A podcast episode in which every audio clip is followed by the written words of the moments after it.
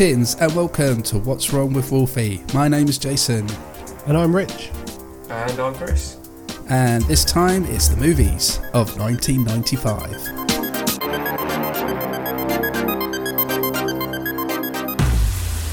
And at the top of the show, as always, I'd just like to give a really big shout out to our supporters, Andrew and Tristan. Thanks very much for the continuing support, mates. Uh, yeah, you- you're crazy people, but we really love you. So uh, thank you from all of us for supporting us. And if anyone listening would like to do the same, then you can do so by heading over to patreon.com forward slash the Wolfie Pod, where you will find three lovely tiers to choose from, starting from just a pound. Guys, it's been a while. I think we've finally recovered from the Biffo episode. Do you think so? yeah, Yeah, yeah. I'd I say. believe so. Yeah, we've we've had to have a sit down. We've had had to have a, a couple of weeks off. I had to remaster and drop a very old episode just so we could have that little break um, to uh, to recover from the, the, the immenseness of of Biffo being on our show. Um, but we're all ready to go for the movie to 1995. I would Yeah. say so. Yeah. Yeah. Yes. Brilliant. Uh, before we do get into the movies of 1995, um, I need to ask a question. And I need to ask that question before it all goes, because that's what normally happens before I get to this question. Um, and that is what's in your glass, Rich? It's still in my glass. It's not completely Yes! gone. We're about We made it. twelve percent left, but I've got a lovely sour from Vault City Brewing. It's a marshmallow smoothie sour with peach, apricot, and cherry. Excellent. Very, very nice. Ten point five percent. I thought that was going to be your rating then, 10.5. I was going to say, is it that good? It's got to go over the 10. It's good. So yeah, I'd give it a good nine point two. Banging. Uh, better Very than nice. the, yeah, better than the last one I think you had because uh, you, you, you couldn't rate that one for. I can't even remember what it was now. It's been so Mm-hmm. it was long. poor but though. Yeah, I forget what it was. It was poor. Yeah, it was that poor you forgot and you don't want to ever see it again. But Mm-hmm. uh, this one sounds a banger and I need to add it to my list. One, if one day I get round to uh, a craft beer shop, I will know what to look, at, look out for. So beautiful. Um, so let's move on. And I just want to touch upon a couple of things that have uh, happened in the world recently that have got like a nice 90s reaction, uh, reaction, 90s reference, should I say. Um, and the first one is some movie trailers that have dropped recently. Um, and, and the three I want to just us to quickly talk about is uh, the, the new Home Alone trailer, uh, the, the trailer for the new Scream film that's coming out next year, and also the Lightyear trailer. Um, I just want to just quickly say about the Home Alone trailer. It's like, why? I I haven't seen the trailer.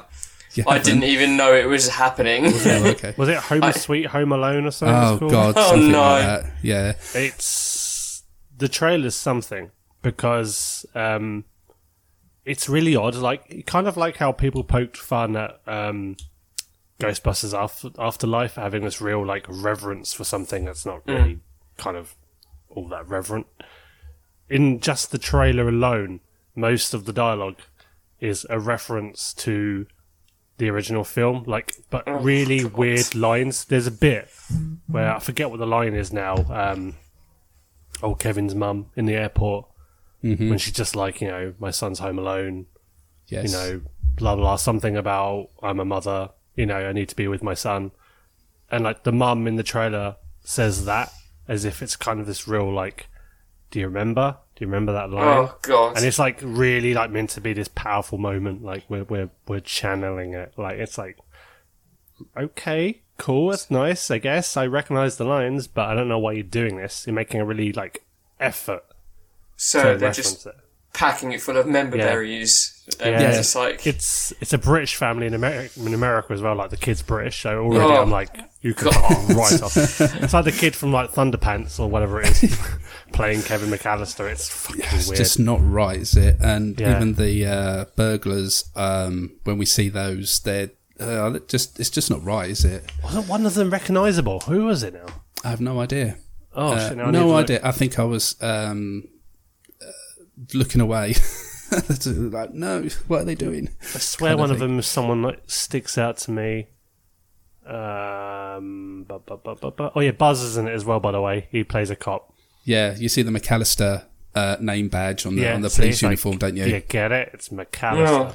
Yeah. Jesus. You know, But hey, Yeah, uh, but we're we're we're obviously looking at this with uh, 90s rose tinted glasses at the original, and I'm sure it will do very well um, because my youngest is very excited for this film, and he can't wait to sit down and watch it. Uh, so in that sense, Disney have probably succeeded, but for us, uh, yeah, it was a bit of a mess, really.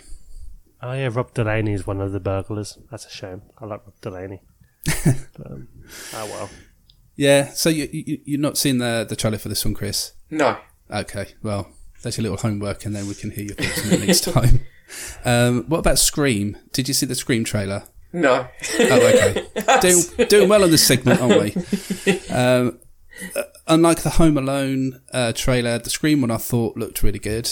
Uh, I think they'd, uh, I don't know, the, the, the comparison between the two was just night and day for me. Um, I was very much more excited for the Scream movie, and I mean, I don't really know why. I mean, I don't think there's anything that much different in it. Um, have Have you seen this one, Rich? As well, you haven't. I've have you? still not watched the trailer for this. I kept meaning to when it first dropped. I mean, yeah.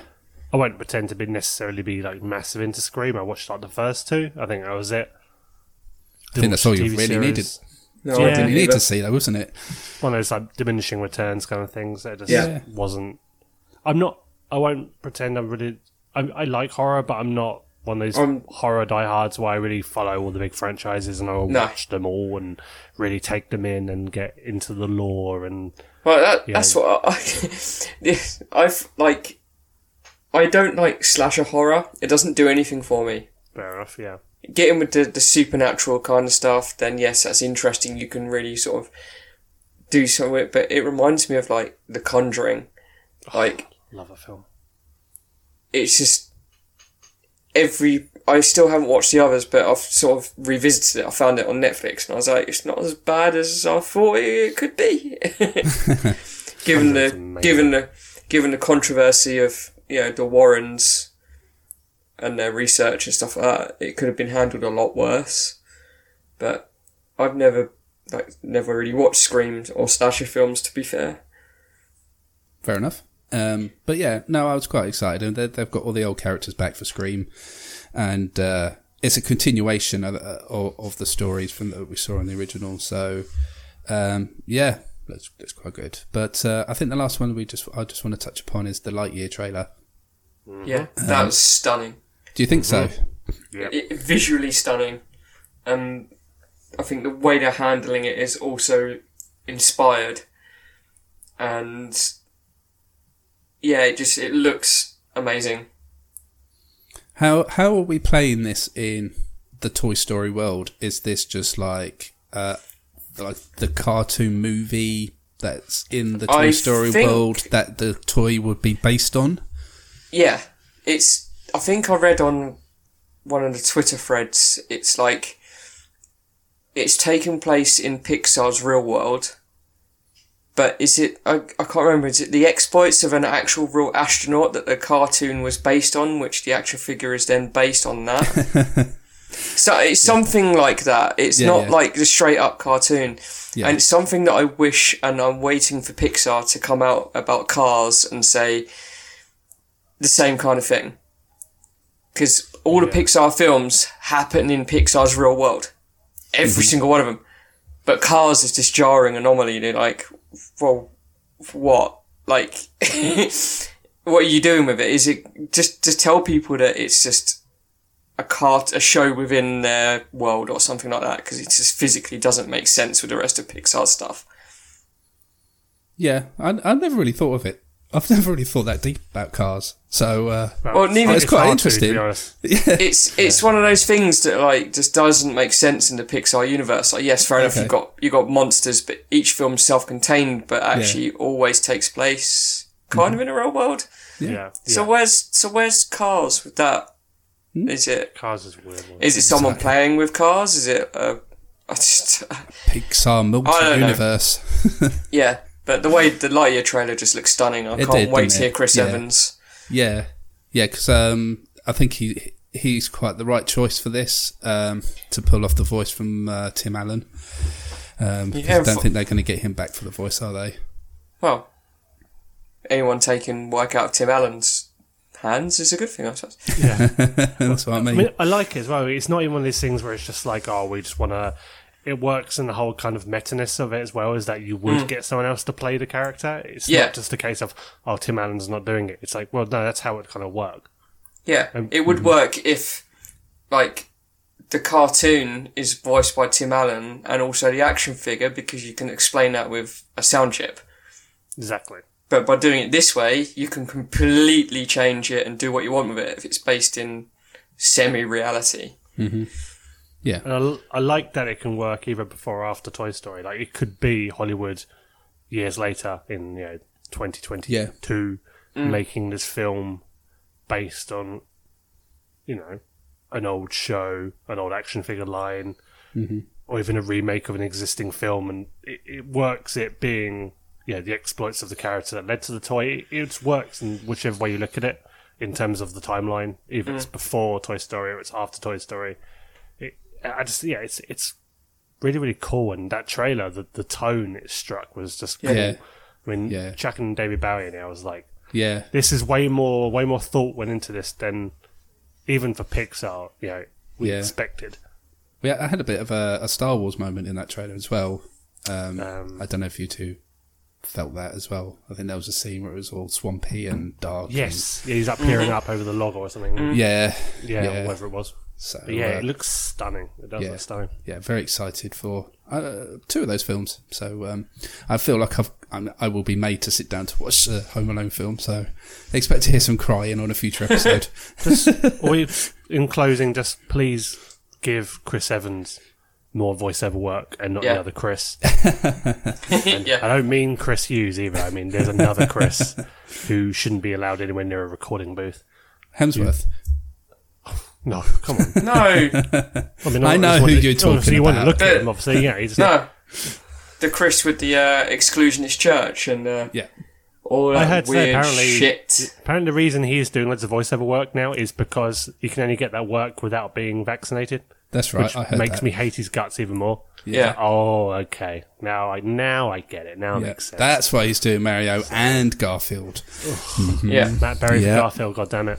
Oh, that would be amazing. Yeah, I, I I'll was send you a video on Twitter later if you haven't seen it already. okay. Um, I was uh, yeah very slightly uh, disappointed. Well, I don't say slightly. I was I was quite disappointed that Chris Pratt was going to voice Mario when it was announced. Um, was- just do just give it to Charles, mate. You would have sorted it The, out. the thing is, I think this is gonna be the, the downfall of Chris Pratt.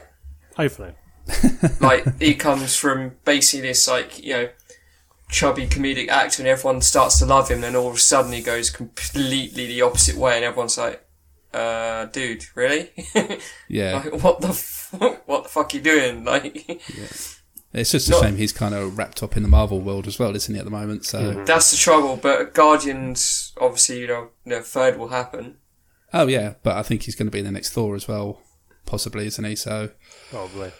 um, and then whatever performances they can green screen in and you know patch together. Yeah, yeah. But uh, yeah, well, there we go. So um, yeah, well, I look forward to seeing those films at some point. But um, let's move on, and I just got a couple of other little bits I want to touch on before we get into it. And the second is we have got an advert coming out in print media. Oh, Yes, um, Rich, our lovely Rich has designed an advert, and on that advert, it has our brand new logo um, that Rich is also very lovely designed. Busy Um, boy. well, you have been a busy boy, and it's all beautiful. And uh, that advert is going to appear in the next issue of Sega Mania magazine. Fucking crazy. It is crazy, isn't it? I love it. I love it. Um, yeah, so uh, if you don't pick up that magazine and uh, you would like to see the advert, um, just for the advert alone, just go and buy it. You you can find the magazine over at Mania Sega on Twitter. Um, they've got another couple of issues that you can buy right now, and uh, I think I mentioned it a few few episodes ago when I got a copy of the first issue, and uh, it's all very lovely written. Um, they're going through the years a little bit like we are with each issue, touching upon uh, a year of the '90s and what's happening with Sega in those years. And uh, talking about the games that came out, etc., etc. So uh, it's a good read and uh, written by some lovely people. So uh, yeah, go and check it out if you haven't done so already. And uh, I'm very excited to see this advert in in in in real life. It's going to be beautiful, isn't it?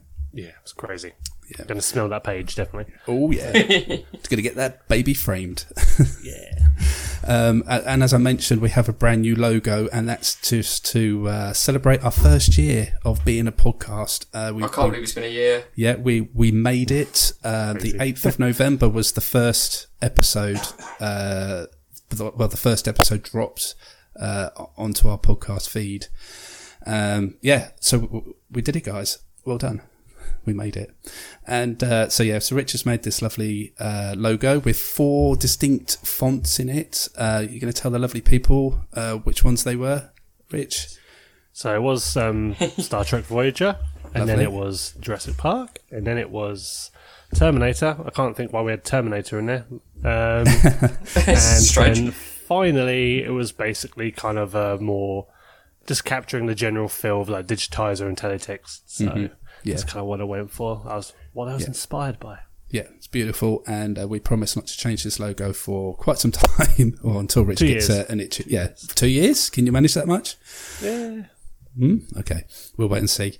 Um, so yeah, um, I, we- I went back and remastered our pilot episode because I went back and listened to it, and uh, yeah, that was really like noisy with background noise on there and, and lots of other stuff going on. So I went back and uh, I, I boosted myself up because I was really quiet on there.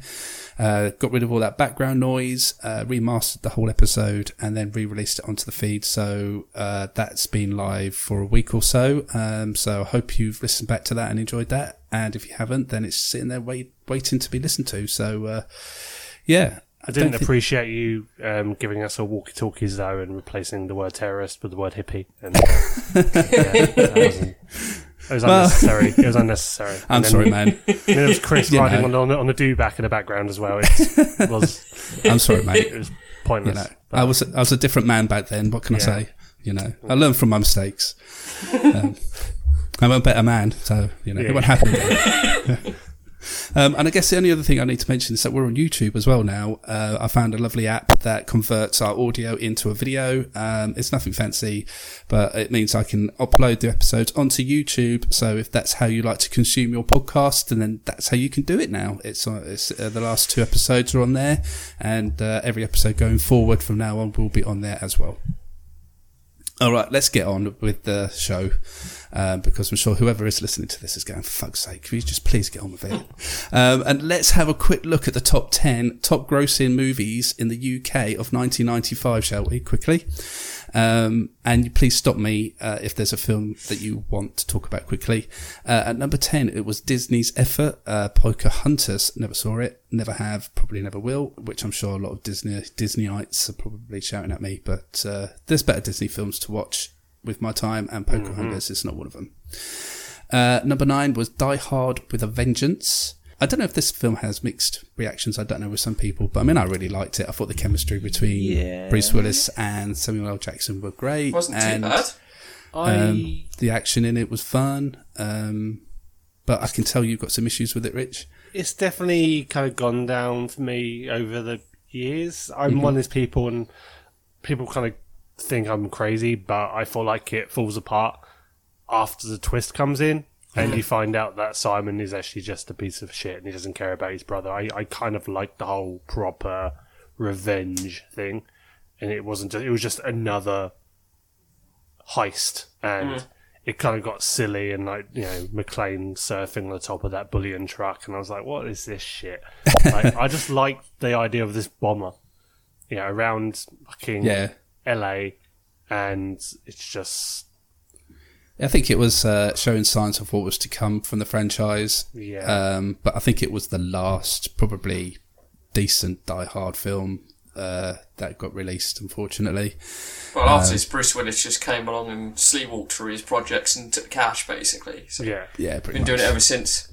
Yeah, which is also a shame, really. Um, the man is uh, could have done so much more with his time, I guess, but it is what it is, I guess. So uh, Yeah, yeah, It's a shame. It's a shame. Uh, number eight was Apollo 13. Uh, I feel like we might be getting into that a little bit later. Uh, number seven, get ready, was uh, Waterworld.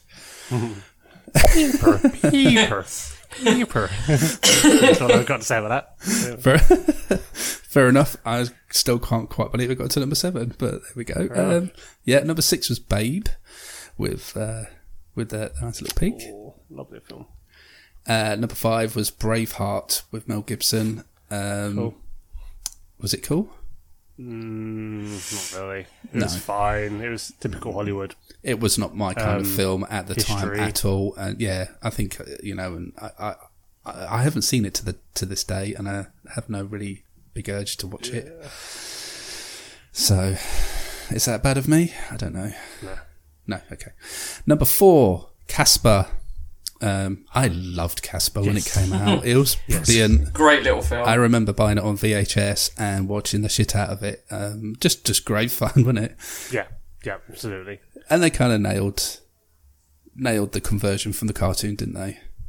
Yeah, it's, it was around that time where obviously they were adapting a lot of these older like shows and cartoons into films, and there was a real, it was a real um, differing like range in quality. Some were mm-hmm. pretty good. This was the ones that got it just right, and it was obviously a real.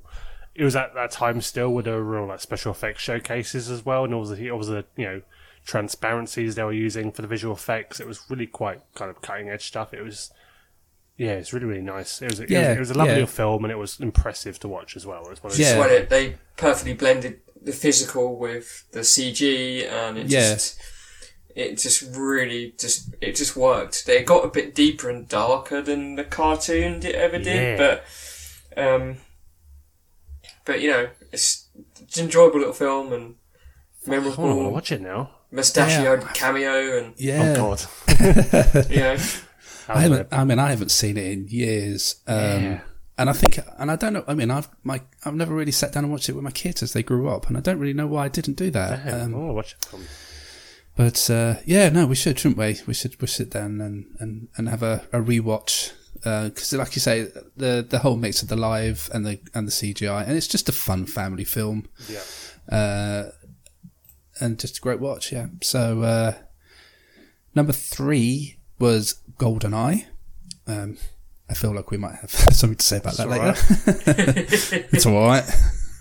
wasn't the worst, but it wasn't the worst Bond film. wasn't the best, No. but you know game, game was shit. which one? No, it wasn't. yeah. It was, it was bloody great. Spoilers. yeah. Uh, number two was Star Trek Generations. Um, I'm quite happy to see it got to that point at number two. I'm blown So- away. Actually, oh shit! Yeah. Wow. Uh, well, GoldenEye took 16 million, no, nearly just touching 17 million pounds. Uh, and Generations took 20. So shows you how I'm- strong Next Generation was at that time. I understand. A Bond film, like the first Bond film in what? How many years at that point? six. Yeah. And it felt like a, it was a big deal. Yeah, Yeah. that's And why I want to bring it up. But it's UK just like, box office. That was weird. They didn't it's just like top out. It's Yeah. just strange, isn't it? Like Star how that Trek. had happened. but then I suppose like Star Trek was at this. I guess Next Gen had already finished in the states, so I reckon the UK was still broadcasting the last season or two of Next Gen mm. when the mm-hmm. film came out, and I think in the mid late nineties, Star Trek was at the highest of its powers. Seriously was, and now we're seeing that happen again with all the new um, project projects coming out for Star Trek now. But the nineties, it was a powerhouse of stuff, merchandise, films, television shows. I mean, for Christ's sake, there was a point where you had was it three Star Trek shows on the air at the same time. Crazy. Yeah, we got Uh, yeah. over, we got overtricked. Yeah, it was just next next gen DS9 Voyager and then Enterprise, and it's just like yeah, and all the films. this. Yeah, and I think it was just a probably mixture of that. Like say, James Bond films every two to three years you'd have one, Yeah, and then like, like you said, Jason, next gen was probably still being screened in most countries, so naturally Mm-hmm. it would be more in the zeitgeist, wouldn't it? Than an a, a kind of obscure property that appeared after six and a half years. yeah, yeah. So- And there's uh, as always, as I look, uh, hoping you'll touch upon later, um, there's always an interesting story to tell uh, behind the scenes of a James Bond film. Oh, So, uh, always. always. Um, and so let's just have a quick chat about the number one film in the UK of 1995. Any guesses? Hmm. Um, We've talked about it on a previous episode. Mortal Kombat. As if. As if. I wish. Um, I'm sure we have, and I've gone completely blank. Um, 95, 95, 95. Um, it's it's got. Um, so I give you a clue. It's got it's got an actor in it that we uh, dedicated a whole episode to. Um, shit, did we dedicate an episode to an actor? Holy crap. Oh, yeah. 1995. Oh, Jesus Christ, Rich. God, yes, that guy. Um, Jim Carrey. So it would have been. I, I crap. completely cashed out on that. Oh, dear. What's the matter with you two? The Mask? I mean, would it would it No. carry over? F- I mean, because No. I, don't- I forget what cinema releases were like back then. It was back in the day of like eight months apart. but, um, No, it's also got uh, Val Kilmer. Val Kilmer and Jim Carrey. Batman Return. Batman Return. Oh, uh, Jesus Forever. Christ! yeah, of course. Yeah, Batman. Oh yeah, How do I, f- how do I get Batman Returns and Forever God mixed damn. up? Batman Forever. Well done. Oh you my s- god. Yes, Batman Forever. It only took one million more than Star Trek, so uh, it was. It only just got there eventually. So, uh, Our top secret reunion. That is Batman Forever. Love it. Um, would you say this was the last greatest, the, the last greatest Batman film of the nineties? Yeah.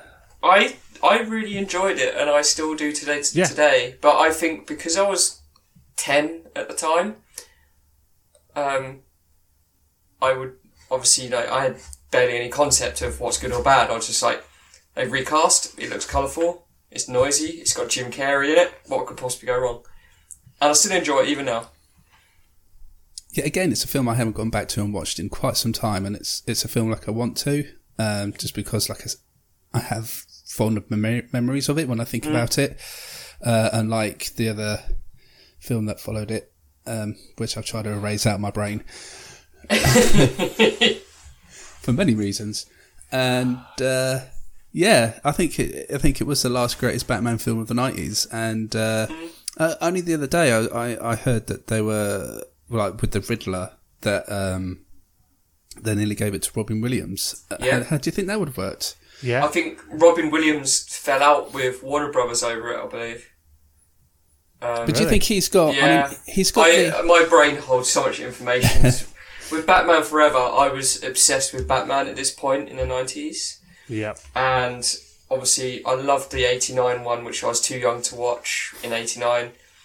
And Batman Returns, I remember getting on VHS, and I was like, "This is amazing." And then Batman Forever came along, and I was like, "I don't care. I'll, I'll lap it up. I'll." Um, I, I had books, I had all the toys, you know, you name it, and to find out that Robin Williams was, I believe, initially cast and then fell out with Warner Brothers over it, but do or you think? something like that, and Yeah. it would have been nut. It would have been nuts and crazy, but I don't think it would have been as manic physically. Even though Yeah. Robin Williams is a very physical presence, Jim Carrey's just got that that manic ADHD wiry thing about him that Whether they would have allowed it, but I think Robin Williams would have brought a darker edge to it. I mean, Yes. I'm not saying Yeah. they would have allowed it, but yeah, it wouldn't. It wouldn't have got. It wouldn't have gone full like one hour photo, uh, which would have been fantastic. But um, yeah, I think he would, there would be the potential. Jim Carrey, maybe ten years later, would be able to do that, but at the time, he was just Jim Carrey. At the height of his power, he was going to be zany and made of elastic, and you know, doing Jim Carrey things. Um, But do you think like Robin Williams had the kind of stature? Is that the right word for it? Because like, I think Jim Carrey had the height and the the body shape for the Riddler Yeah. Yeah. more so than Robin Robin Robin Williams. I mean, obviously, I never met the guy in, in real life, but he also he also he, he always came across on screen like a little shorter than I Yeah. always imagined the Riddler would be. So in I in that y- yeah, sense, with, with the Riddler from the Adam West show as well, is always that gangly wire framed kind Yeah. of guy. And Yeah, even- tard wearing. Yeah, even in the different versions of the comics and also the Arkham video games is still presented as this tall, wiry framed hmm So maybe guy. Maybe the better person got to play him in the end. I, I feel like I, I would have liked to have seen Robin Williams attempt it, but I think Jim Carrey probably was the right person in the end.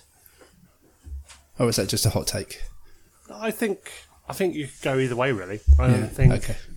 Yeah, I truthfully, I think Jim Carrey. Um, I think Robin Williams would have been great because I, I, i- at the end of the day, however you draw him on the page or how he's been portrayed previously, I think the Riddler isn't a character that's defined by like his stature or his build. He is obviously all very, very cerebral, and you know you can kind of be whatever you want him to be. Um, Yeah.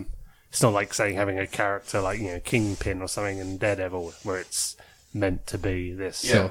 fridge, you know, or there's plenty of other characters that I could use as an example. I think, yeah, it's the Riddler's presence in terms of how he thinks and talks and acts. So I think you could have got away with it. I'm not saying you could have put like you know Ray Winstone in it. That would be wrong. But Yeah. what about me? Like, like, riddle me this, you slag. Like, it should have been. I'd, I'd have paid to see that. I'd have loved. Yeah. it. Uh, I'll pay for that as well. Have some of that, will ya? yeah, you fucking toy. Like, uh, oh man, I want to watch that now. Brilliant. But yeah, Um, just a, a couple of other films that were, that touched the top twenty. Quick, I just want to. There's just two. Um, one of them was uh, Sylvester Stallone's attempt to do Judge Dredd. Um, any opinions on that? Sorry, it was like, um, yeah, it was a film. It was fine. Yeah. Yeah, It Became Rob exists. Schneider comedy halfway through. But, Yeah.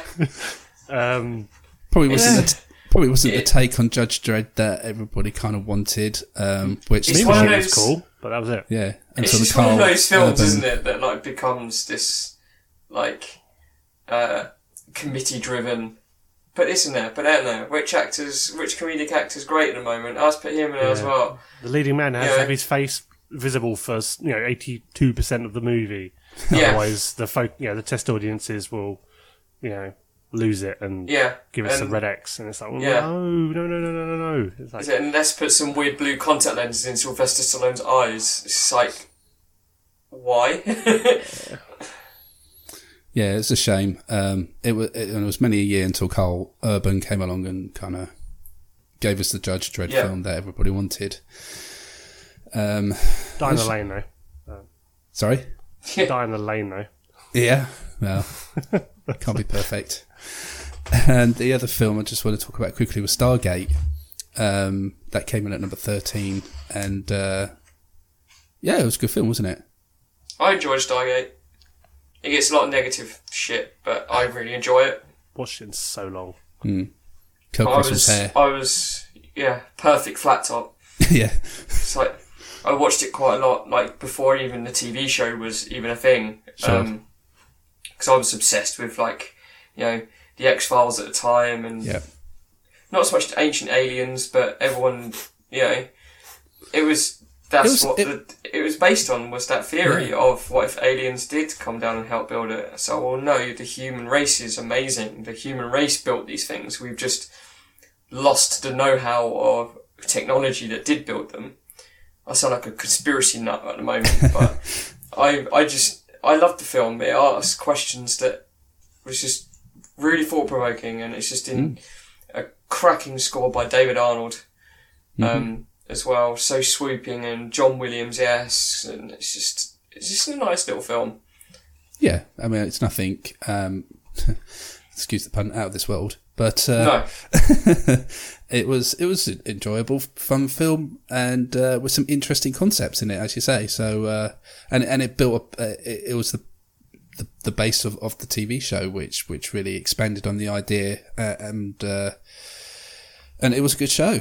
Um, I quite enjoyed the original Stargate uh, spin-offs, not so much, but uh, yeah, it was a good. It was a good franchise in the end.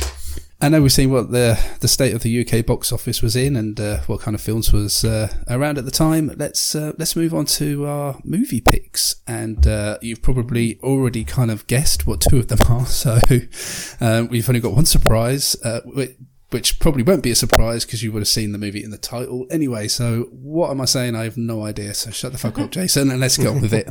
Jesus. Some people don't read, you know, they just skim over shit. You know. Oh, that is Yeah. true. Yeah, They just listen off the strength of the um, what's wrong with Wolfie brand, you know, Yes. that's the content. absolutely.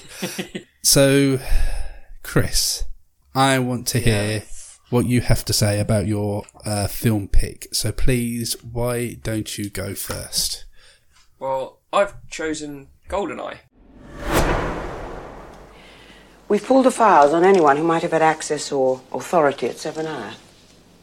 The top name on the list's an old friend of yours, I understand.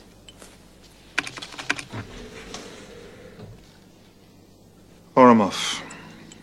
They made him a general. He sees himself as the next Iron Man of Russia, which is why our political analysts rule him out. He doesn't fit the profile of a traitor. Are these the same analysts who said the Golden Eye couldn't exist? Who said the helicopter posed no immediate threat and wasn't worth following? You don't like me, Bond. You don't like my methods. You think I'm an accountant. A bean counter more interested in my numbers than your instincts. The thought had occurred to me. Good. Because I think you're a sexist, misogynist dinosaur. A relic of the Cold War. Whose boyish charms, though wasted on me, obviously appeal to that young woman I sent out to evaluate you. Point taken. Not quite 007. If you think for one moment I don't have the balls to send a man out to die, your instincts are dead wrong.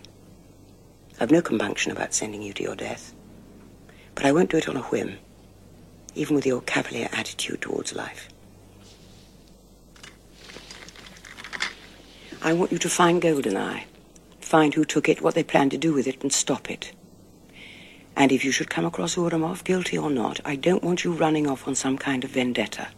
Avenging Alec Trevelyan will not bring him back. You didn't get him killed. Neither did you. Don't make it personal. now, um, why have you chosen GoldenEye? I wonder.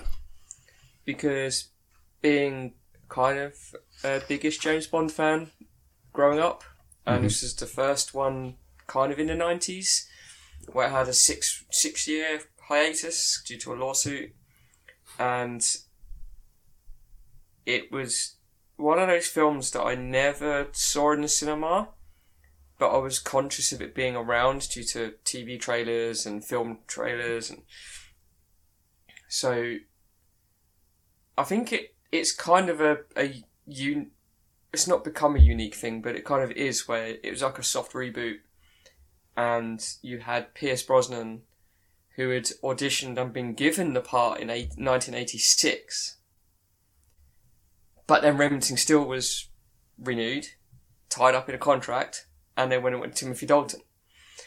So finally, Pierce gets his break and comes in in 1995 with Goldeneye, and what a debut that was! Like back in 1995, I sound so old saying, that, but um, it was just again directed masterfully by Martin Campbell, who anyone who is anything savvy with the franchise will know that he also ushered in Daniel Craig a few years later, about ten years later.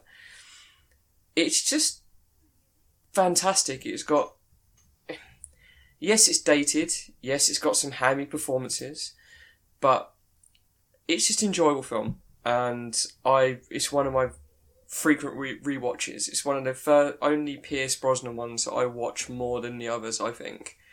Well, Die Another Day I've seen probably about twice. Maybe Too, three many, times. two times. Too many. Two, too. Just tune out halfway through. It's a good movie up to the halfway point. Um, but yeah, just Martin Campbell comes in and there's just this just explosive, amazing. It's shot beautifully as well, and yeah, Bond was back in big style in 1995 after six years.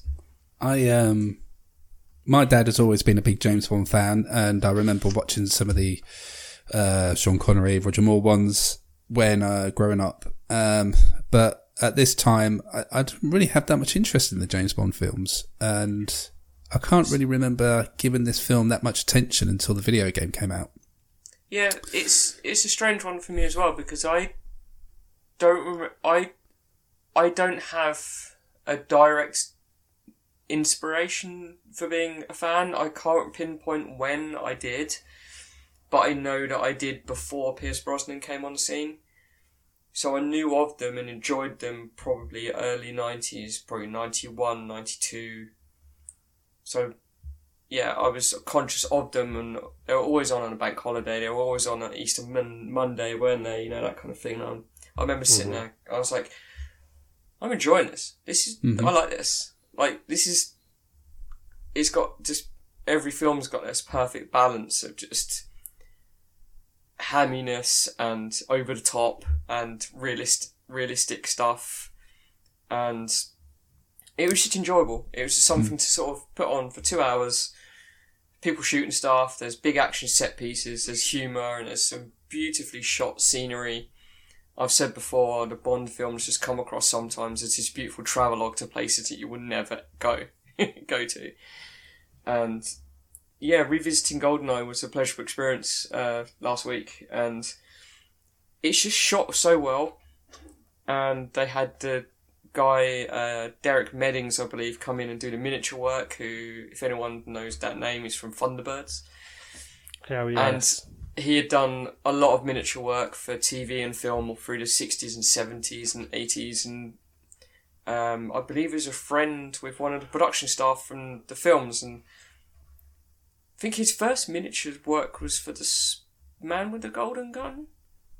Maybe Wow. did Scaramanga's Island miniature, hmm and they blended it perfectly in optically in post production, and yeah, just a miniature work where the, the Severnaya crash with the the MIGs crashing into the dishes and the miniature explosion of the dam and chemical facility. It just looks stunning. Yes, you can see the Thunderbirds in it. I, I, I, You that's what I love about it. Though. You can. I, I love it. It's not even like a critical thing. That's like no. No. I, I love that you see that that fingerprint on it, and it has Yeah. that. you just Oh, you're wonderful. yeah, and it's just you look at the the special effects in Moonraker and like they look so brilliantly realistic because they are they exist just in miniature form and it's the only way you can before CG even in the 90, 95 it was very early days for CGI still so to get something believable you'd have to film it in small scale and blow it up and it's just the work stunning like like you said Rich it's just this quaint British thing where you can you can sort of see the wobble on the plane's wings as it's coming down on the cables.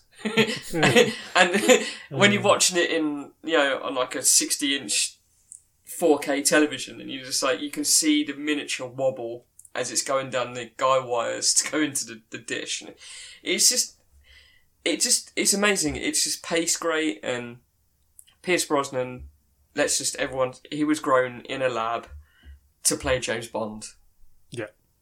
Do you think He's- he's, Remington, Remington Steele was his just, audition. just, yeah. just look at just look at the guy. He's the perfect lab experiment. He's like a, he's like the cookie cutter version of James Bond, which I've heard many times, and it's quite accurate because he wanted to do what Timothy did before, and that was have more control over his character and where he wanted to take the character. And then they were like, "Look, we're bringing Bond back, but we need to play it safe," which they did. So the soft reboot comes in, and everyone's recast apart from Desmond Llewellyn, and it's just he is just that quintessential cookie cutter actor. He's tall, he looks the part, and he gave the perfect. Goldeneye is one again with the world's not enough. It's two of his best performances as Bond because he gets that. He gets the smarminess, but he's not overdone. Yeah. He doesn't overdo the cringe. He doesn't overdo the humour. He and let's the way that dude walks. I mean, seriously, watch that gun. watch that gun barrel. I've said this before, and I'll stand by it. Pierce has the best gun barrel in the whole franchise.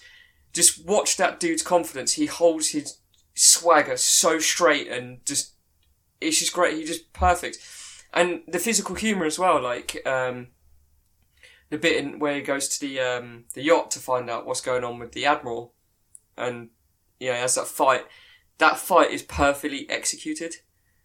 Where he just wraps that towel, that champagne towel around that dude's head, Yeah. knee, knees him in the face, throws him down the stairs, and then just casually just mops his brow with that towel. It's just perfect. They got it all in spades, and I've just remembered I didn't do a rundown of the plot, did I? That's fine. I, well, I was I was going to ask you uh, about the story, but um, you you saying about that and that fight, it it kind of like you said, he he did it well to show Bond's vicious side in those kind of moments, but he still managed to pull out Bond's humorous side as well, didn't it? Yeah, I mean, and Pierce just again with Timothy, just like before Daniel came along, those two just they nailed the physicality of that character. And by having actors like Tim and like Pierce, like Roger became unbelievable when he started putting. Like, he didn't work out. He didn't go to the gym, did he? Let's face it. and this this six foot four hulking Timothy Dalton comes in, and it's just no one was prepared for that. Hmm. And until Daniel Craig came in, that was the first time Bond, the actor, had been given not full control but semi control of where to took the character. So let's differentiate from Roger and let's go a bit a bit dark and already. And if no one has seen License to Kill, please watch License to Kill. So Great film. Watch that film. Yes, it kind of looks like a TV movie. Yes, it's very Die Hard, and but that was the point. Bond emulates what's big at the time. Great film. Great, Watch- great, great yeah. song. Great, Just great title License song to too. and then you can see the seeds of that Daniel Craig era being tested back in 1989. Bond's hurt, Bond bleeds, Bond suffers, and he goes rogue, and it's just. A f- and again, they played it so safe with Pierce, and they were like, right, let's have this perfect balance. But I'll go through the um, the plot with you if you want, Jason. Kind of run away from me there. No, you're right. Um, I was. I wanted to ask you if you thought that GoldenEye's story was was one of the better James Bond stories, or do you think it was a bit uh, silly? Um, it was very paint by numbers, um, which most Bond films are, regardless of when you when they're made. But it kind of grounded the the technology in a believable way, where an old Russian satellite that can emit an EMP pulse and wipe out cities was very it's quite clever and very advanced for you know that kind of 1995 film but it kind of works but i think the way they handle um, sean bean's uh, alec trevelyan reveal it kind of runs away with itself like there doesn't need to be this massive bank of computers in this massive satellite dish Yeah, it doesn't need to be there for the film. I think it was all visual substance over over anything else. I just wanted that visual. But as it stands, it's perfectly kind of believable that a single use EMP satellite to wipe out, you know, entire cities, if you will. Mm-hmm. It's it's it's handled really well. Yes, it's a bit bloated like any Bond film, but this was like uh, one of the first kind of Bond films where they brought more modern technology into the storyline like that. Yeah, I mean, GoldenEye was, I think the satellite was, I think said to be like ten years old, so like a Cold War experiment yeah. that the UK were like, well, and M confirms it that it exists and it can be used and like it's just handled really well. But like I said, until until you get to the the end of the film, you're like, what's the none of the, the computers don't. Yes, transferring money digitally and then wiping out the evidence makes sense. But then there's no massive motive. He's not going to take over the world. It was just financial gain. So that kind of grounds it like that. But the film, the film just looks and plays just fantastically. And What was um, what was your favourite f- part of the film? Was it the tank? That oh, reveal that was that that scene is again. All the scenes are played beautifully, and you just got this shot, and he jumps out the window, and Natalia's been captured, and it's a classic Bond moment where you just you don't see it coming, and he jumps out, stands on the side, and looks around, and then the camera just focuses on a tank, Yeah. and apparently it took, I think, days of choreography with a stunt driver, days to get the timing correct. Because if the skid of the car was slightly off, then the tank would come through the wall too soon or too late, and it wouldn't work, or it'd wipe out the stunt driver in the car. but just the way it bursts through that that brick wall, and all shot on Leavesden Studios. They rebuilt all of St. Petersburg city streets there to film, and it's just up until that point in the film, you didn't see so much carnage, and it was just like, what the hell? Literally destroying buildings, monuments, and it Yeah. just bursts through. Yeah. And I'm so happy that they replaced Eric Serra's score for that scene. Yeah. Because Eric Serra's score, I've heard, like, it just, like Home Alone 2, it just sounds like he recorded a tool chest going down some stairs and then just going, there's the score. It's literally the side. It's, it's literally like that. It is literally like kitchen equipment being thrown down some stone steps Yeah. and then put it through a synthesizer and gone, there's your score, Martin Campbell. And he was like, apparently he was like, this is really, really bad. hmm And he, I can't remember who it was who rescored that scene, but for a few certain scenes where the Bond theme comes in, Oh, and just like spikes. yeah, It's like, he whoa. gave he gave Yeah. this guy like a it was a forty eight hour job, and it's like we need an orchestral Bond theme for some of these shots in this film because this soundtrack is just not working. So yeah, they and then this massive crescendo and this da da da da, this tank just bursts through this thing and just starts wiping out St Petersburg.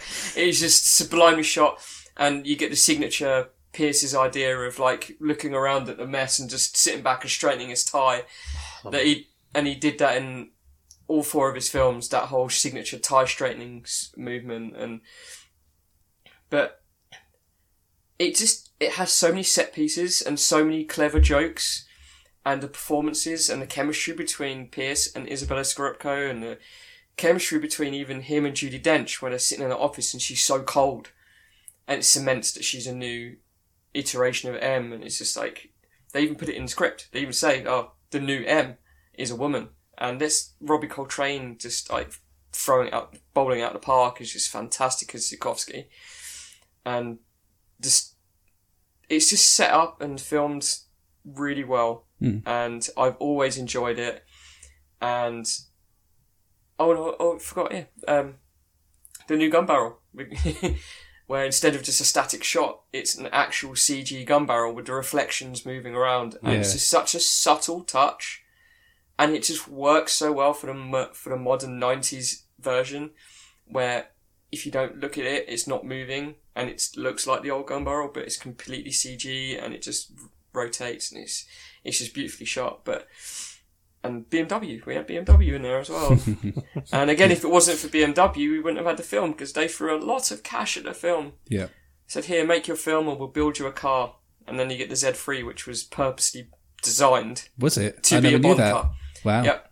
I think in '94, in '94, they were in people pre-production. They approached car companies, and BMW said, "Yeah, we'll give you all this money."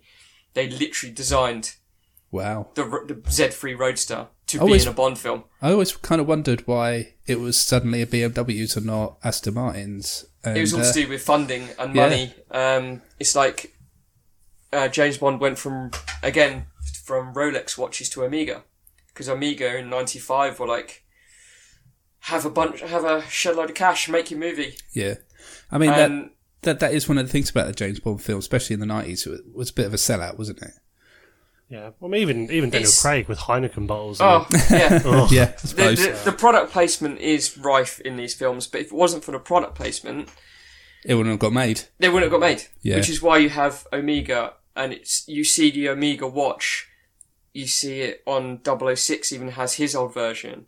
So you see two Omegas in the same shot, and then you have another close up of the laser watch, and then you have another close up of the watch being on his wrist while he's doing something else, and you know, again, it's it teeters on that Wayne's World sponsorship Yeah, gag exactly. Yeah, with the Pepsi and the pe- the pe- the Pepsi and the Doritos and the Pizza Hut and yeah, um, but Bond films have always done that Yeah. since the '60s, and but also it works in universe as well because you see adverts everywhere.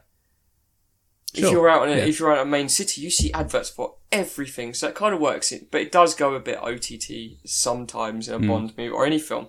yeah. You know, look at Man of was it Man of Steel for instance, Yes. where they're in downtown Smallville, and it's just like. How many more ads for shops and restaurants could there possibly be in one Like shop? middle town, like little Oh. podunk town in America, and you've got freaking What, KFC. um, yeah. What was it now? What's the one that's prominent? In it? I can't remember now. Damn. Um, It was just. I blocked this film completely out of my memory, Denny's so whatever the fuck I've got was. no idea. Yeah, So uh, I mean, yeah, GoldenEye just and the performances from Famke Janssen as well. I mean, seriously, that that Jesus, Anyway, sorry. she was so young as well, and she was just like c- cemented her reputation in these films Yep. to a point where it's just like that was amazing. As yeah, Xenia Onatopp, and again a perfect joke executed by Pierce on a top, and it's just it just works so well. They didn't overdo it. And it's lovely seeing Desmond Llewellyn back as Q Yeah. and seeing his all Yeah. equipment and Um, would you say the uh, song by Tina Turner was was a was a fitting Bond it's theme for this actually one? one of my favourites and always has been. Okay, Uh, So I think yes. because because I was young at the time, and obviously Bond was back, and you needed some powerhouse ballad, really. And with Tina Turner, and yes, it's written by Bono and The Edge, but you know, nothing, no one's perfect. But it's just a belter of a song, and you've you've got the the pre the titles going over it about the you know dissolving of the um iron the um oh my god um Iron Curtain. Sorry, It's all right. uh, of communism and just like yeah, hammering and destroying all the remnants of it, and it's just. And again, I, Sean Bean's performance as Alec Trevelyan doesn't get so much love, and it should do because it's just stunning. yeah, and did a really he good job. plays off with Pierce so well, Yeah, and you believe that they've had these these missions together. You believe they've known each other for like ten years. Yeah. And I believe, if I remember rightly, he actually auditioned for the role, and they liked him so much that they had him on for the villain. I might be getting my facts wrong, but No, surely not. No. but, um, Oh, but yeah, and Samantha Bond as Moneypenny, I thought Yeah. she was fantastic, and real. They really modernised it as well. They like properly made it, and it still it still has been up until this point very relevant sure. to modern day. Like Yeah. Um, so while we're on the subject of James Bond, quickly before we move on, um, I want to hear from both of you which is your favourite James Bond, Chris. You could go first. But is is Um, Pierce your favourite Bond or or, or No, one of the others? mine is tied with uh, Timothy and Daniel. Oh, okay. They come joint top, unfortunately. All you James Bond fans out there. Mm-hmm. Pierce was okay, but was again a victim of design by committee. Uh, Rich, what's, who's your favourite Bond? My answer is going to be pretty much identical to Chris's. Oh, okay. Um, yeah, I love Timothy Dalton, and at the same time, it's hard to gauge him because he did only have a very you know short crack at it.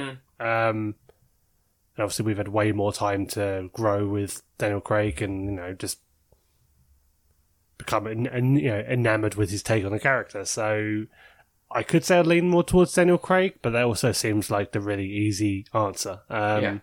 so I'm gonna kind of say it's a bit of a split between the two. Yeah. I've I'm like whatever fine about um Connery. I don't like Roger Moore at all. Um and Lazenby, um a great a, okay, good Bond in a great It's- movie. Um it's kind Yeah. of the best way to put it. Yeah. And he does kind of get shat upon and because, you know, he did the one film and I do still think sometimes as well there's that sense, especially, you know, with British audiences, British people, they will kind of write him off because he wasn't actually British and that kind of taints him to some people. I don't know why, but whatever. Well, if you two are interested, then uh, my favourite James Bond was uh, Roger Moore. So uh, moving on. Always one, always one. the, Alan, the Alan Partridge pick. Stop getting Bond wrong. Love a bit of Roger Moore. It's cool. eh? Bit of bush. Uh, as Chris mentioned, uh, GoldenEye was released uh, six years after License to Kill, but while politics had changed dramatically in the interim, GoldenEye was the first James Bond film to be produced since the fall of the Berlin Wall, the collapse of the Soviet Union, and the end of the Cold War, and there was no and there was doubt over the character's relevance in the modern world. Some in the film industry felt it would be futile for the Bond series to make a comeback, and that it was best left as an icon in the past. The producers even thought of new concepts for the series, such as a period piece set in the 1960s, a female 007, or a black James Bond. Ultimately, they chose to return to the basics of the series, not following the sens- sensitive and caring Bond of the Dalton films or the political correctness that started to permeate the decade. Uh, the film came to be seen as a successful revitalization and it effectively adapted the series for the 90s. Uh, one of the one of GoldenEye's innovations includes the casting of a female M. In the film, the new M quickly establishes her authority, remarking that Bond is a sexist, misogynistic dinosaur and a relic of the Cold War. This is an early indication that Bond is portrayed as far less tempestuous than Timothy Dalton's Bond from 1989. Thanks to Wikipedia for those interesting facts. Put out the big words there, Jason. I know, right? Well, That's that's quite- misogyn- it was it was quite heavy. I'm telling you, I think I pulled it off quite well. Uh, released on the 24th of November 1995, it had a 60 million dollar budget uh, and it raked in 352 million. So uh, Bad. happy days. That's worldwide, and it's sitting quite comfortably with a 7.2 out of 10 on IMDb. Nice pick, Ri- uh, Chris. Uh, beautiful, beautiful. Yeah, I didn't want to. I could have gone into so much more detail, but I'm I, sure you I had to rein it in because my back and timing Yeah, is. yeah, exactly. Uh, well, maybe one day we'll do a James Bond special, and we'll just let you go. Just sit back and relax. Yeah, sit back and enjoy the ride. uh, let's move on then to Rich's pick. Hmm. Rich, you, you've got the surprise. I'm always for the Factor. surprises, me. Yeah. Um, so I've got. Uh, so go on, Jason. You're the No, host. I was just about to say, um, what wonderful movie have you chosen to talk about? Well, probably going a bit strong, but yeah. um, I've got Mighty Morphin Power Rangers, the movie, uh, which was the first Power Rangers movie made after the fall of the Berlin Wall. This summer, our world will come under attack The mayor has declared a state of emergency. by the most evil force ever known. He has armies at his command, and only one power on Earth can stop him.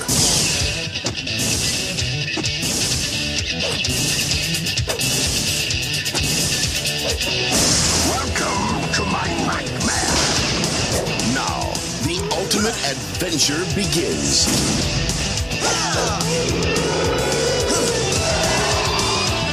Hi, honey. I'm home. You garlic sucking dingo brain!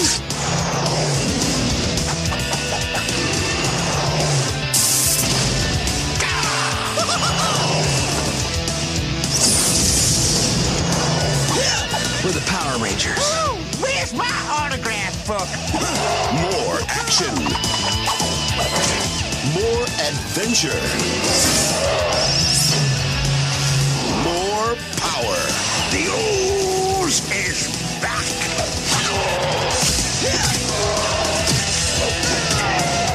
Use, you lose.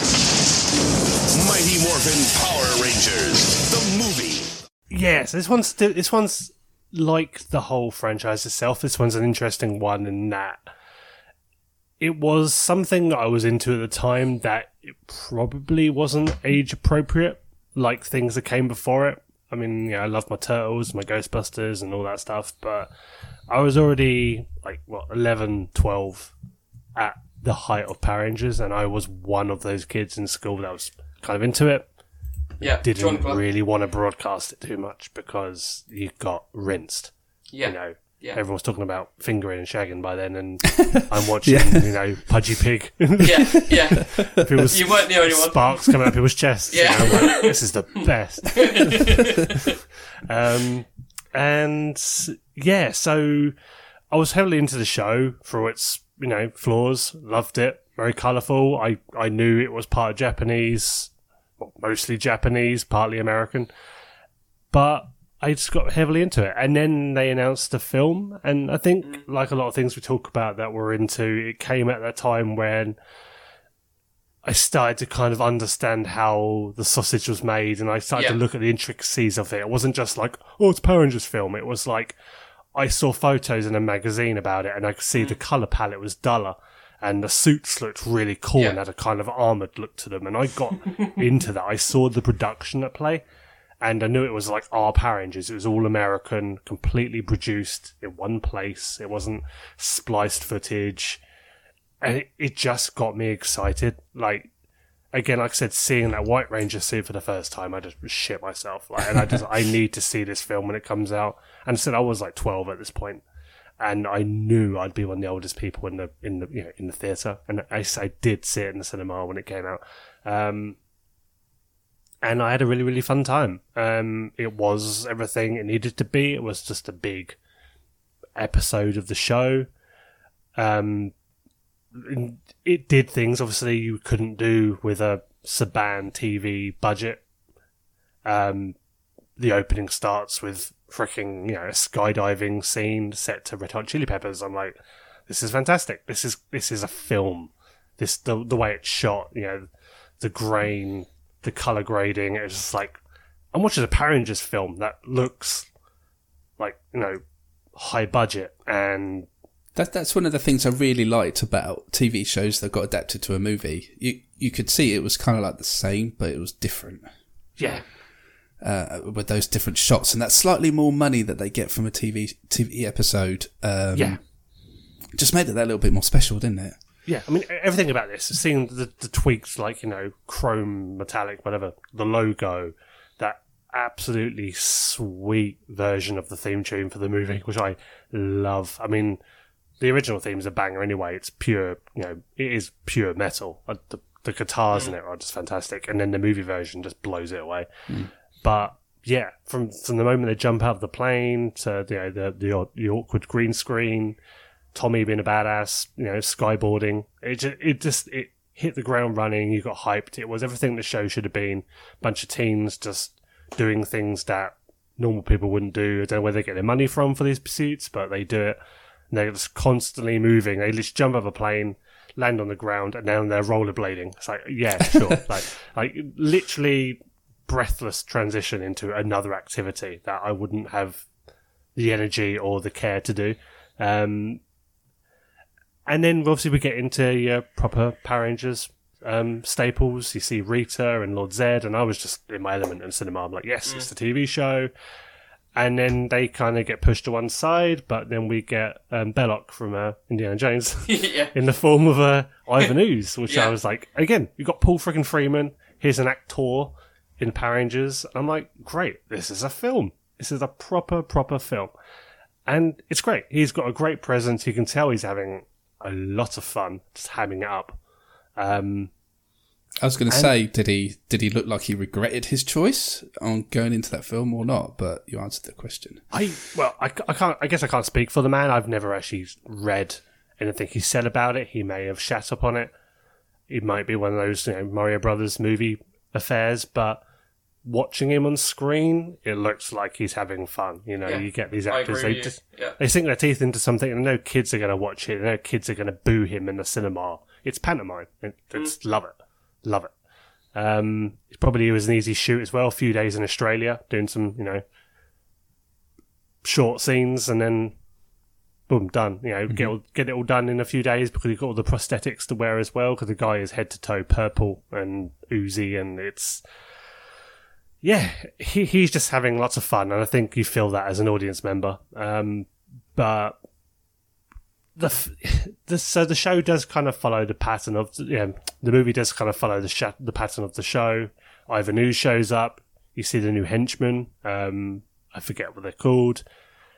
And then you get to the Power Rangers fight and the morphing sequence. And again, I'm in the cinema. I'm like, it's fucking on. Let's do this. And it is an incredibly short fight, but it's a very, very cool fight. And even things like the fact that they're fighting on this construction site, but it's at night time as well. And that's not something watching the TV show for the like, you know, the three years prior to the film coming out. I'm like, I've never seen the Power Rangers at night before. And it, it sounds such a weird observation, but again, it felt like, okay, I'm watching this in a different lens. It looks darker, it looks grittier, and it looks cool. So I just got heavily into it. And yeah, I, I- there's so much to say. I mean, beyond that, then the film completely kind of goes in a different direction, and you could say many people will say that's where it kind of goes off the rails a bit when the Power Rangers lose their powers and then they get sent off to some island somewhere near New South Wales, and uh, and then they're trying to, you know, of, of course, yes, Zordon dies before that. Spoilers. That was sad. Um, so they end up on this island and um, they meet a woman called um, Dulcea, I think her name was. She was something for the dads, I can't remember, but um, so yeah, they end up on this island and then they run into a bunch of skeleton dinosaurs. Keep in mind, this was like two years after Jurassic I, Park. I loved so- that scene. I think yeah. it was great. And there's a bit where Rocky says, "Welcome to Jurassic Park." Yeah. it's like pure pop, pure. And even then, again, that as well, it was like something I didn't have in Power Rangers because it, there was a pop culture reference. You didn't get those in the show. It was very on the nose, yes, but it was good to kind of see Power Rangers existing in a world that we knew. They're talking about things that we talked about, whereas the show felt very much like it existed in this weird bubble where nothing was referenced. It was all just everything that was happening in front of them. So that was kind of cool. But yeah, that sequence of the dinosaurs, yes, it looks very wire worky and everything's kind of held together by. Um, I, I don't know what the techniques they used, but yeah, it, it's still an impressive sequence, even if the dinosaurs look like they're kind of weightless and being propped up. They're like the little like sock puppets in a way. They, it's a really cool sequence. Um, the score for the film is fantastic. I forget who did the music. Um, I know THX did the sound editing for it, and the, the film did sound really, really good. Um, again, like I said, the music throughout fantastic, sound effects great. I just think this film could have been a complete turd, and yes, to eighty percent of the audience, it was a turd. It was just noise and distraction. It was pure fast food for kids that just want to watch people unnecessarily doing backflips when they could just walk from A to B. Um, but I loved it. I absolutely loved it. Um, the final Zord fight at the end is a CGI fucking awful, yes. Yeah. but was I excited at the time to see a Zord fight that wasn't people in costumes? Yes. And it it was cool. Um, yeah, I, it's just not a lot more I can say about it. No? it. It was fun to revisit it again. Um, Tommy, the White Ranger, badass, will always be. Um, maybe Joe Johnson, love you. Um, I met Bulk and Skull once. That was cool. That, so was, that was amazing. That's one of my best convention experiences. That And I met the Blue Ranger as well. So there's all those little things that I think even watching the film now, I'm kind of reminded of it and puts a smile on my face. Things that I felt then, things that I've done since related to it. It, it sticks with you. I, again, Power Rangers was something I was kind of embarrassed to be into, but deep down I didn't care. It made me happy. Um, and the film made me happy. It's not one of the best things ever, but it did everything it needed to do. It was very much a product of its time. They had to capitalize on it. They had to put a film out there, get it made, make some money. Didn't make much money, but they made some money. Um, yeah, just do it before it, you know, the franchise burned out.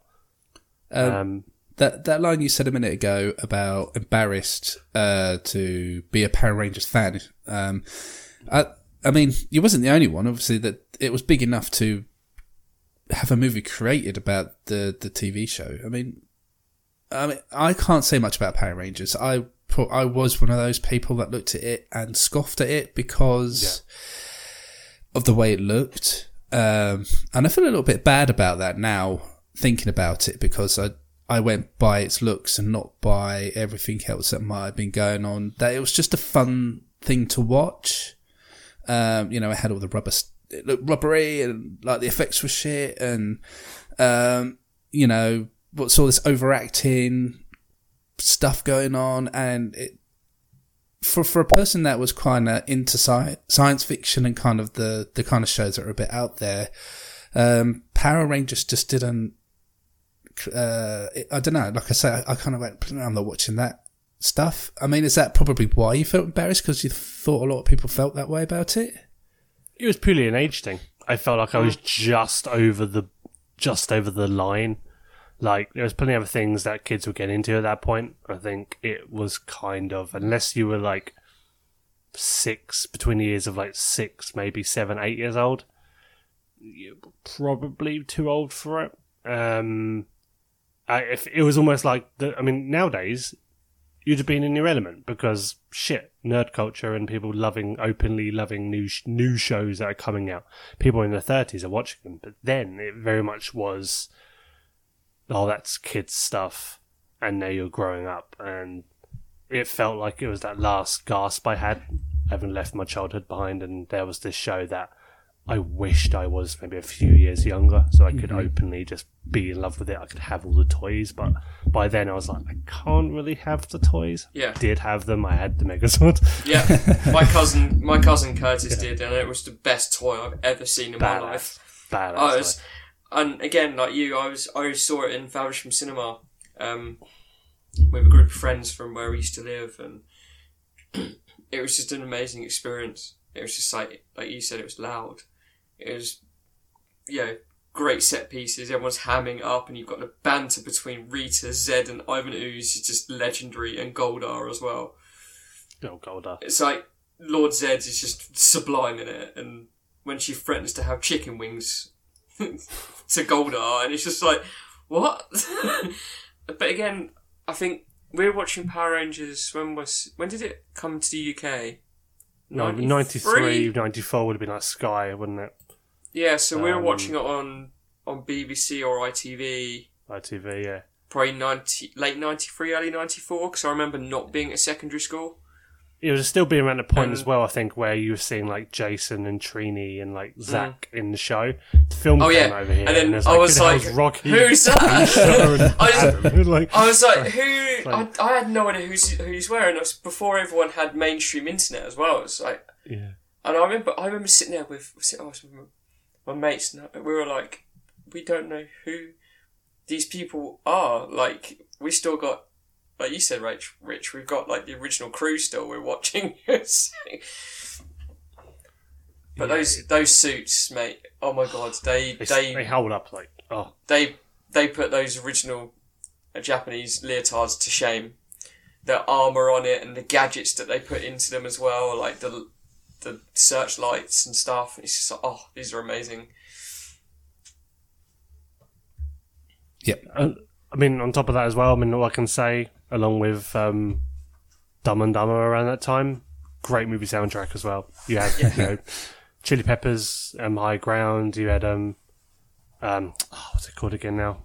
Um, Trouble by that one. Oh, what are they called? Yeah. Uh oh, wait. Shampoo. Oh, that was yeah. it. Yeah, Shampoo. Something's come Trouble. along and it's Yeah. a bubble up. You had Van Halen Dreams. I'm like, this is a cracking soundtrack. And then obviously you had all the actual mu- you know, music for the movie as well, like the incidental stuff, which was banging. It, yeah, good stuff. Good stuff. Yeah, I, I kind of wish, in some ways, that I was n- so negative to the Power Rangers back then, and kind of wish I gave it a chance. Um, even after just hearing what you said about the film, kind of gave me instant regrets about it. Also, um, I, I completely missed the boat on Power Rangers and what it uh, what it You- brought. So I think you were, or you would have been in secondary school, wouldn't you? Uh, probably, well. yeah, yeah. So I mean, I, I maybe I had moved on from that kind of show. Um, maybe I was a little bit older, but I mean, as Rich has shown, like age doesn't really. No, it doesn't mean No, anything. you know. Nowadays you're laughing, but then it was like, oh yeah, I'm a kid. Mm, or, Yeah. I'm not a kid. Well, coming from coming from a Star Trek nerd, that was just like, yeah, Yeah, into my true. sci-fi, but no one else was kind of thing, and I'm like, oh, great. Um, well, in an original script, the Rangers were supposed to fight giant rat monsters that Ivan Ooze created. Because the suits didn't work well enough and looked too low budget for the movie, the rat monsters were instead replaced by the ooze creatures that Ivan creates in the film. However, the rat creature suits didn't go to waste either. Instead, they would later appear in the Return of the Green Ranger storyline of the Power Rangers television series. Uh, right. And uh, in an advertisement in a Sydney newspaper telling fans to come and see the fireworks show with the Power Rangers at Darling Harbour was a ploy to get people to to the filming of the final crowd scene, so the producers would not have to pay for extras. Oh, fucking love it. Love it. Beautiful. Um, I- bullshit. Yeah.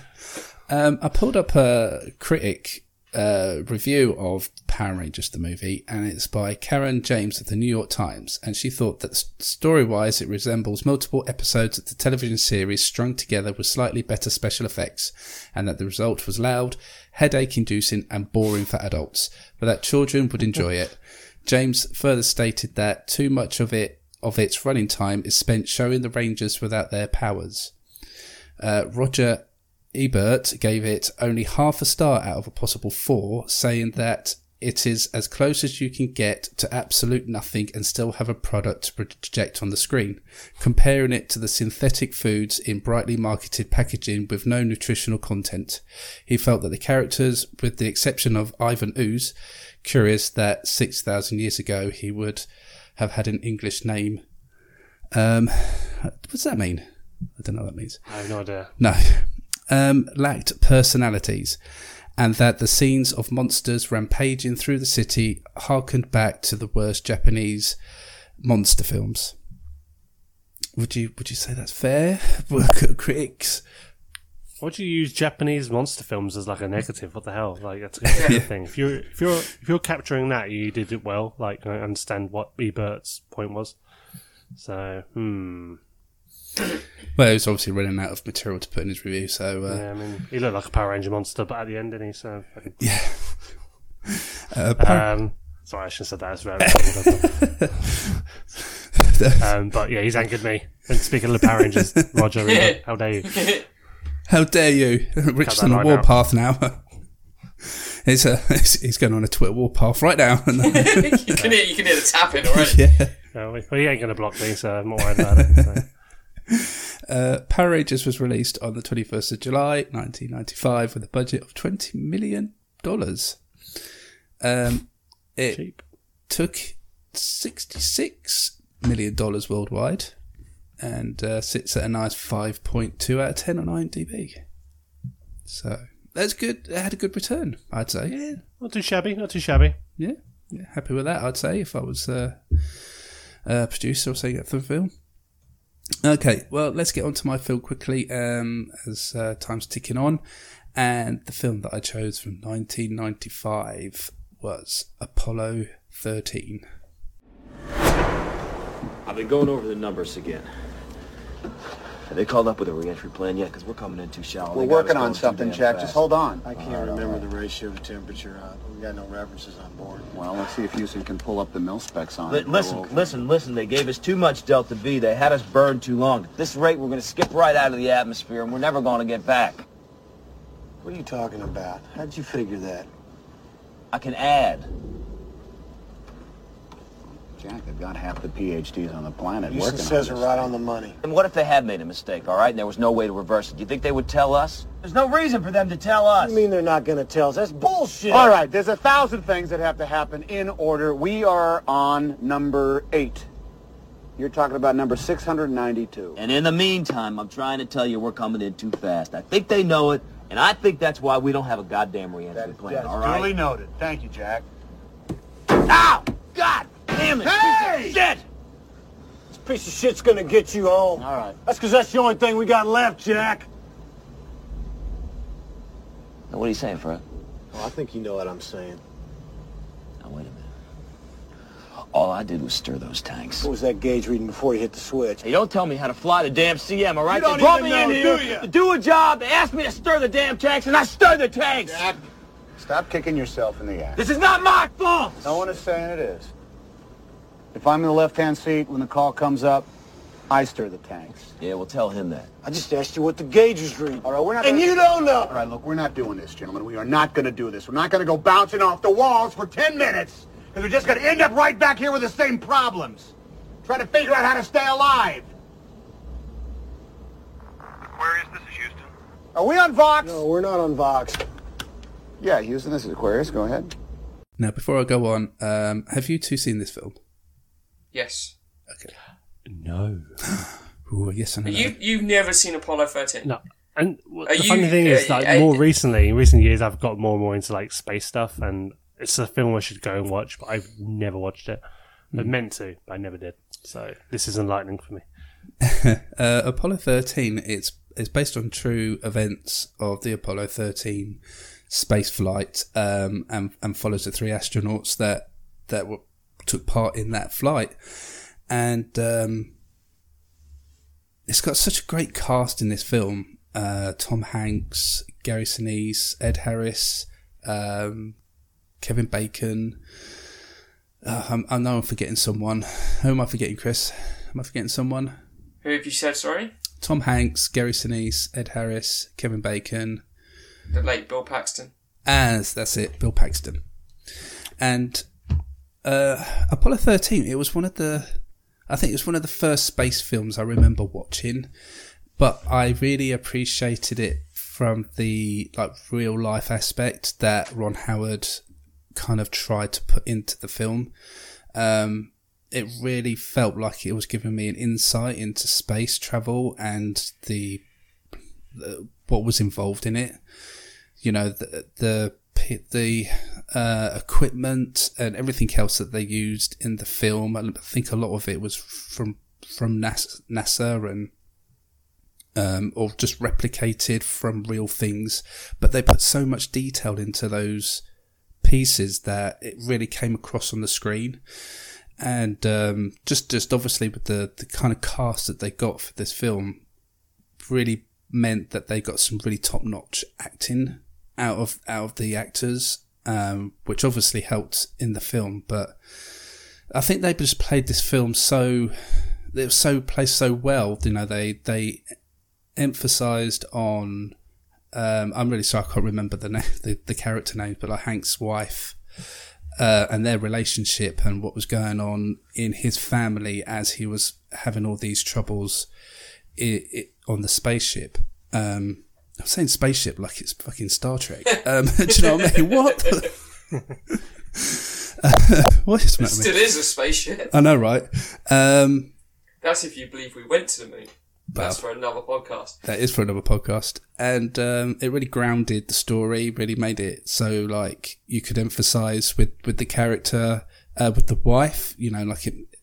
I don't know. It, instead of it being like a, the whole film was just set in in space and about these three astronauts um, trying to deal with these issues that they were getting. Um, to to see the other side and what the families was what was happening with the families as well ju- just really helped ground the film for me. Um, made it more real, and uh, I think like Ron Howard really dealt really well with the um, the action pieces as well about when things did go wrong and um, the training that the actors must have gone through to to make it feel so real. Um, like when they were dealing with the issues and, and going through the manuals and all the buttons and the, everything else. Yeah, I just it was just a, a really mem- memorizing film for me to watch when it came out, just to see that in action. Um, was it that the same for you, Chris? Yeah, I I have very fond memories of Apollo 13. I remember watch. I didn't watch it obviously when it was out because obviously I was too young, I think. But I remember we rented it from a video store. Must be maybe a year or so afterwards. And I remember at the time I was proper into space, so that was everything from fictional space travel to real life space travel. And I just remember being like you captivated by how they recreated mission control and rebuilt the lunar lander stuff and the, the attention to technical detail as well and costuming and everything. And as I, I watched it, um, I think two weeks ago, just before we were originally going to record, and I remember sitting there going, "Wow!" Like coming from someone like me who just I love movie props and the, the way the way they're made and the attention to how they're produced to make them authentic. I remember sitting there the other week going, "This looks beautiful." Even now, film, doesn't it? You Even could, now. yeah, you could mute the TV and just look at the production. It's just stunning, the way it's done, and it just. I remember being. I was obsessed with everything spaced in the night space, and yeah, it didn't speak to me as much because I think I was still finding my my interests at that point because I must I probably was it 1995, so I would have literally just been 11, like just so. Yeah. And when I yeah when I rewatched it, I was just like, this is beautiful. Even the shots filmed in the capsule. I mean, you know the actors are on wires, but they really sell it. It's done Yeah. really well, and It's so believable. yeah, and obviously, like like any film like that, it doesn't have much action set pieces, so you have to make the action, like say, the way the ship is shot from the outside from the special effects shots. You have to make it look and feel dangerous. Basically, you have to keep that interest, and obviously, not a lot happens in National Mission Control. Um, but at this point, it did because they were on their way to the moon, and then they lost their oxygen. And I just love seeing that problem solving when they're like, you know, they they work out that like the was it the CO two scrubber? Yeah, they needed to It's made filter. by a different Yeah. to the one that's in the lander, and they were like, we need to get this square peg in this round hole. Yeah. And you, was it you have? Was it like? Was it you had twelve hours to do it? But it's so believable, like you, Yeah. you can just believe that that's what NASA would need to do, need to have those kind of people on hand Yeah. in case they had these kind of problems. Mm. Um, and it just made it even more real for me Yeah. when I watched the film. It helped that this film was made when it was made because I Mm. think if it was made today, there'd be too much CGI. This is what I mean. I'm like when I brought I, I bring up miniatures and and bigatures like almost every podcast we record, but I it's one of my dream jobs, and I would literally give up anything to go and work in a special effects house, such as say Aardman Animations or Laika Studios, or work for a Wes Anderson. If you've seen a Wes Anderson movie, seriously check that dude's stuff out. It looks stunning. Have you guys seen any Wes Anderson films? I have not. Honestly- not, not a while. again, it's very Marmite. Like you like his stuff or you don't, but Very twee and uh, yeah, he matches his very irreverent look at the world, but he marries it beautifully by using as much physical props and miniatures and animation when he can. Perfect film. What have you seen? The Life Aquatic No. with Bill Murray. Yes. Yeah. And again, that that that cut that um not cutaway is it a cutaway where you've got different rooms on the submarine. It's a film about a film within a film. So it's a film about the production of a film, but within another film. And by Wes Anderson and Laika Studios and Aardman still using miniatures and still using traditional animation, Hollywood has gone back to that. It never left the James Bond films, but it's left franchises like Star Trek. And it's a shame Mm. because the miniature work for especially spaceships, like we talked about Apollo 13, if that wasn't made physically, it wouldn't look right because your eyes would tell you that's a flat image. CG can say to you, this is a 3D image and this is happening within this four dimensional space. And it's like, no, fuck off. It's my eyes are telling me it's a 2D image, but she's being tricked into believing it's a 3D image. But if you watch Apollo 13, and I was blown away by the effects in this, this film. Yeah. I thought it was stunning.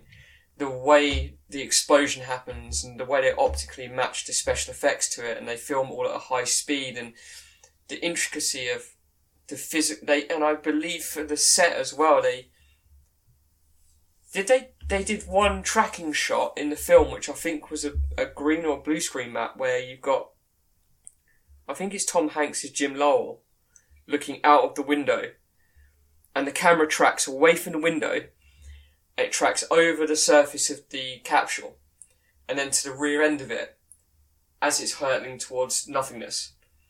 And I think that was achieved with full scale mock up on the on the set. And then literally, I don't know how they did it, but they motion controlled into the miniature to get the because they didn't build the whole thing to film in. But it's just yeah, physical all the way. Just it works so well, and you need to. You look at NASA stuff, and it's just like it's so intricate that you can see everything, and that's what I loved about watching revisiting Apollo thirteen because I haven't, I must, I don't think I've seen it for about fifteen years, and I was just like, this is just a joy to watch. Yeah, I Um, need to I need to give it a crack. Definitely after having done this pod. Yeah, Um, it's just it's just stunning. It's one of those films that are shot beautifully. It's framed beautifully, and it's just like there was. a, I think I brought it up before. I can't remember who it was. Someone released a a cut of Raiders of the Lost Ark, and it was completely black and white and no sound. I think it was done for a film school, and they said, "Watch how Spielberg frames a shot." and you don't need the color, you don't need the audio, just black and white, and watch how Spielberg frames these shots with the foreground and sides and background. Exactly the same with Ron Howard, and this film is stunning. Hmm. It's just beautiful. It's his best film he's done. Yeah, it's just it looks and it works so well, and it's the believable characters played by the actors is just stunning. And Ed Harris's turn as I can't remember the the flight controller's name, it escapes me, but Ed Harris went full method. Mm.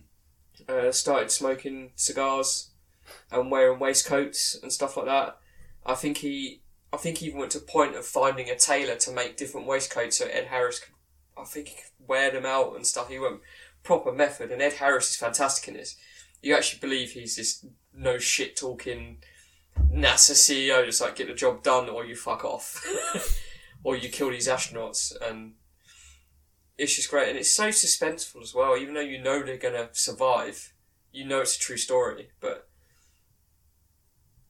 one of them gets ill in a capsule and stuff, and he's uh, Yeah. but, But, it's uh, just a great movie. yeah. Yeah, just watch it. It's just fantastic. Um, as I watched, we watched this with my eldest son, and afterwards I asked him what he thought, and he said, "Yeah, it was alright." So um, that that's that's a high ranking from from my son to, to get an all right. So uh, Apollo thirteen has succeeded in in that. Apparently, when planning the film, director Ron Howard decided that every shot of the film would be original and that no mission footage would be used. The spacecraft interiors uh, were constructed by the Kansas Cosmosphere and Space Center's Spaceworks, which also restored the Apollo 13 command module. Two individual lunar modules and two command modules were constructed for filming, while each was a replica uh, composed of some of the original Apollo materials. They were built so that different sections were removable, which enabled filming to take place inside the capsules. Spaceworks also built modified command and lunar modules for filming inside a Boeing KC 135 reduced gravity aircraft and the pressure suits worn by the actors, which are exact reproductions of those worn by the Apollo astronauts, right down to the detail of being airtight. When suited up with their helmets locked in place, the actors were cooled by air pump pumped into the suits so that they could breathe, exactly as in launch preparations for a real Apollo mission. I had no idea they did that in much detail. Yeah, that's what I mean. Like when I say when they went into so much detail to to recreate the realism of what what they But do. again, with with methodical filmmakers like Ron Yeah. Howard, you if you make it believable for the actors, they're fully immersed before they even say a line. yeah, And yes, it it will be difficult, but I I love method directors like like that, like Christopher Nolan as well, Mhm. who yeah, it's become cliche to like Christopher Nolan stuff, but he he has kept some of Hollywood's old practices um, still going um, Yeah. in his films, and the same with Ron Howard. Every time they bring out a film, it's all done as practically as they possibly can, and, And- it's fantastic. just reaps the benefits. Yeah, it just by fully immersing your actors, you fully immerse your audience, and it just it works on so minute detail level as well. I had no idea they filmed in Nero Zero G get hair Hmm. near Zero G either. I had no idea they did that. but it, it was worth it. Um, like I said, the, the, the results were, were amazing. Uh, producers had written the role of Jim Lovell with Kevin Costner in mind because of his facial facial similarities with the main character. Ultimately, Hanks was cast instead uh, for that role because of his knowledge of Apollo and space histories. Uh, Apollo 13 was released on the 30th of June in 1995 in North America and in September of 22nd in 1995 in the UK. Uh, it had a budget of $52 million and raked in 355 worldwide. Not too shabby. No, not at all. And uh, sitting at six, 7.6 out of 10 on IMDb. There you go. That's our that's our movie picks for 1995. So if you haven't watched any of those, then uh, that's what we suggest you you go back and find on Netflix or wherever you get your movies from, and, and sit down and have a watch. Um, well, that's pretty much it for the episode. Uh, we've got one more quick thing to blast through before we go. Uh, you don't get away with it that easily, guys. Uh, we still have the awards game to quickly play before we go. And um, I have no idea what the scores. I think I fucked it up last time. Um, I think I asked for an extra question, which is how he got to win it eventually. So I'm sorry, Chris. when I was listening back to it Eddie, and I was like, oh, I think I asked Rich an extra question. Uh, so that's how seriously we take this. Uh, but I've, uh, I've got it down as three each at the moment, so we'll just go with that, shall we? Um, Sounds good to me. Yeah, and uh, obviously we're looking at the Oscars of 1995. So I've got the six categories up in front of me.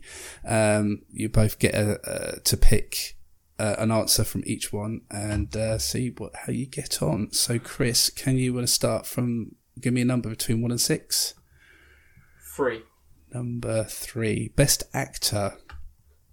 So the nominations were John Travolta for Pulp Fiction, Paul Newman for Nobody's Fool as Donald Sully Sullivan, Morgan Freeman for The Shawshank Redemption, Nigel Hawthorne for The Madness of King George, or Tom Hanks for Forrest Gump.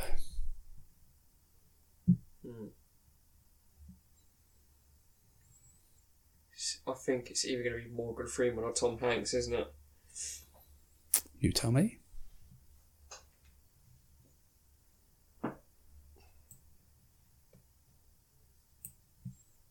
Is it actor in a supporting role or a lead actor?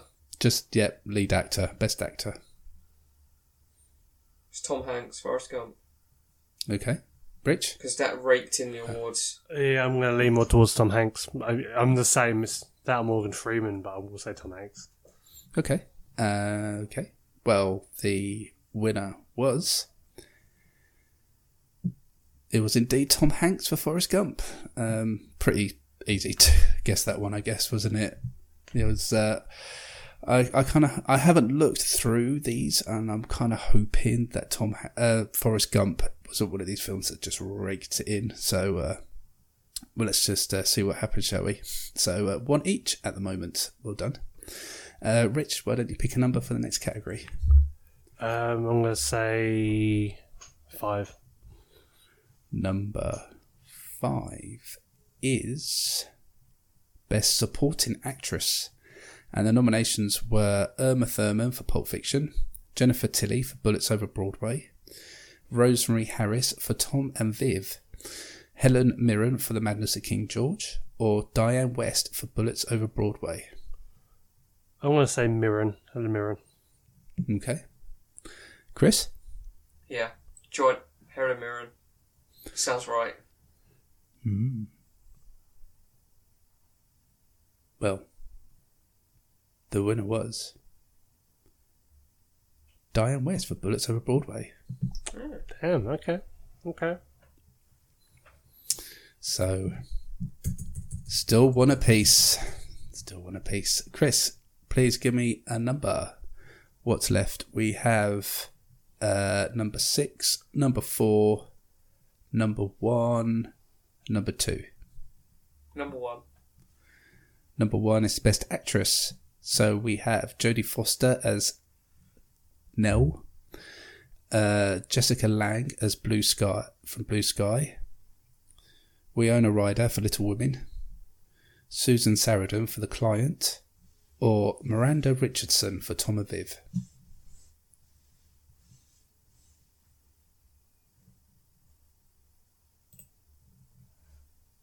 want to say Susan Sarandon.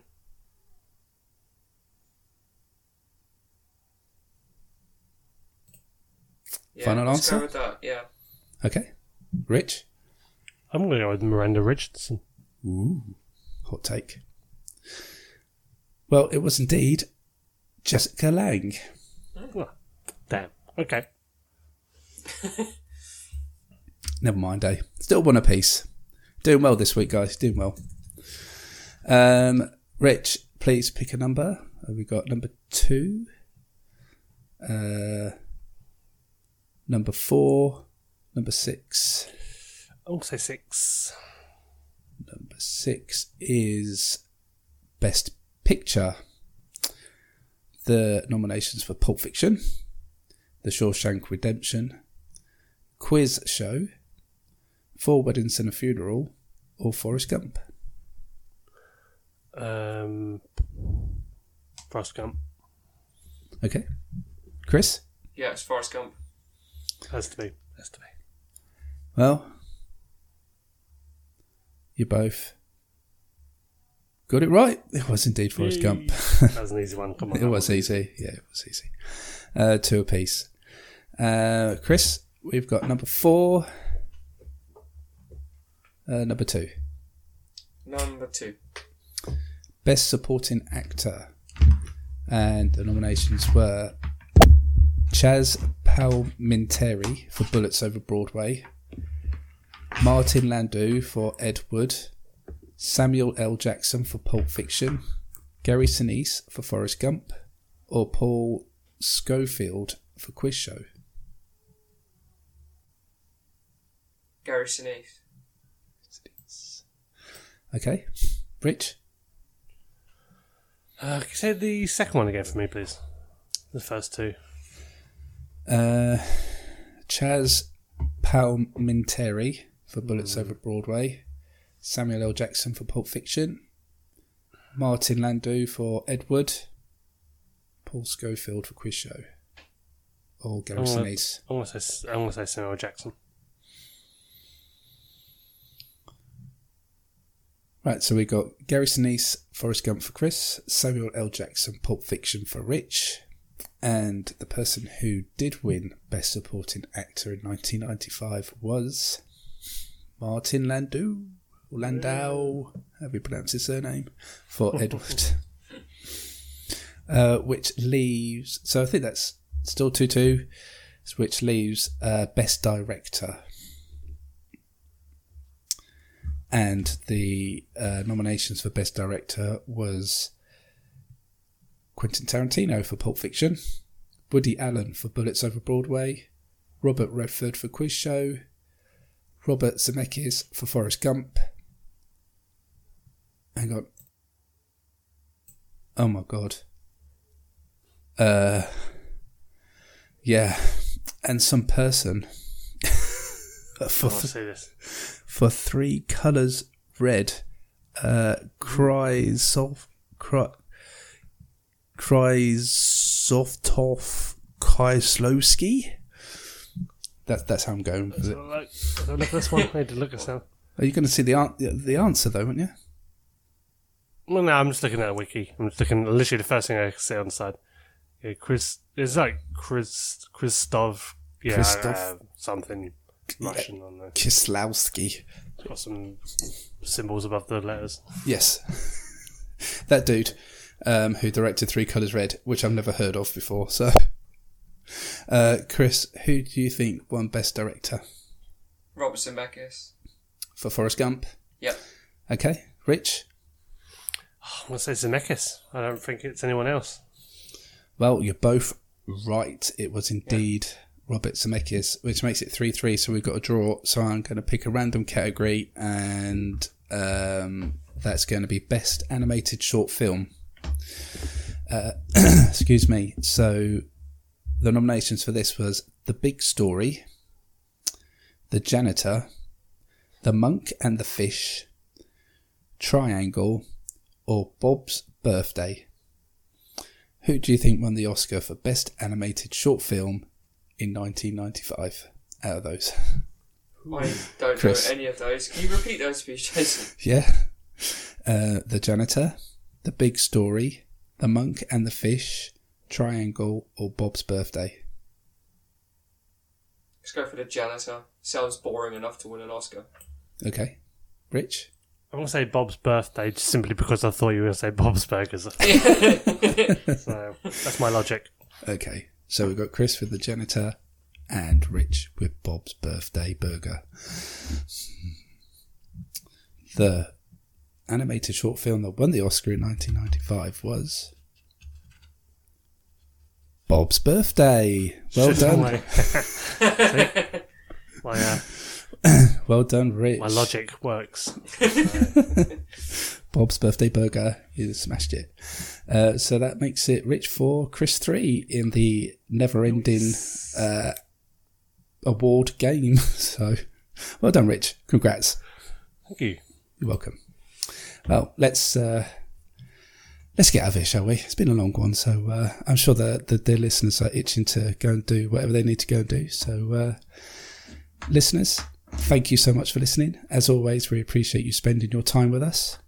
Uh, you can also hear me and Rich talk video games with Andrew and Steve on the Dreamcast Years podcast. And uh, you can also find me hosting the playlist podcast for the Cross Players. You can find them on Twitter at Dreamcast Years and the Cross Players. Don't forget if you liked what you heard, then please consider checking out our Patreon if you fancy throwing us a quid. It would really mean the world to us. You'll find a link tree link in the show notes, which has all our links, including our website, Twitter handles, and more. And if you have a few spare minutes, it would be great if you could leave a review on Apple Podcasts. It really will help the show be more discoverable, and I will read out the reviews on the show too. That is the end of podcast waffle done. Uh, final words, guys. Um, it's morphin time. Nice. Chris, any final words? So, GoldenEye exists. Of all the things I could have said for that film. So- You should say that I'm invincible. Do you know what? That didn't even occur to me. Alan Cumming. Oh, Do it. that that that guy. I'm Do it. invincible. I was going to say, did you want to do it again? or you could, or you could go with the for England, James. No, for me. And then one of the coldest Bond kills where he just drops his best mate. wow. Perfect. Perfect way to end the podcast. It's also slug head as well. That's cool. yeah, spike them. Um, yeah, yet again, thanks for listening. Really do appreciate it. Um, all that's left for me to say is that you've been listening to What's Wrong with Wolfie, a 90s podcast to the max. We'll catch you next time. Take care. Bye bye.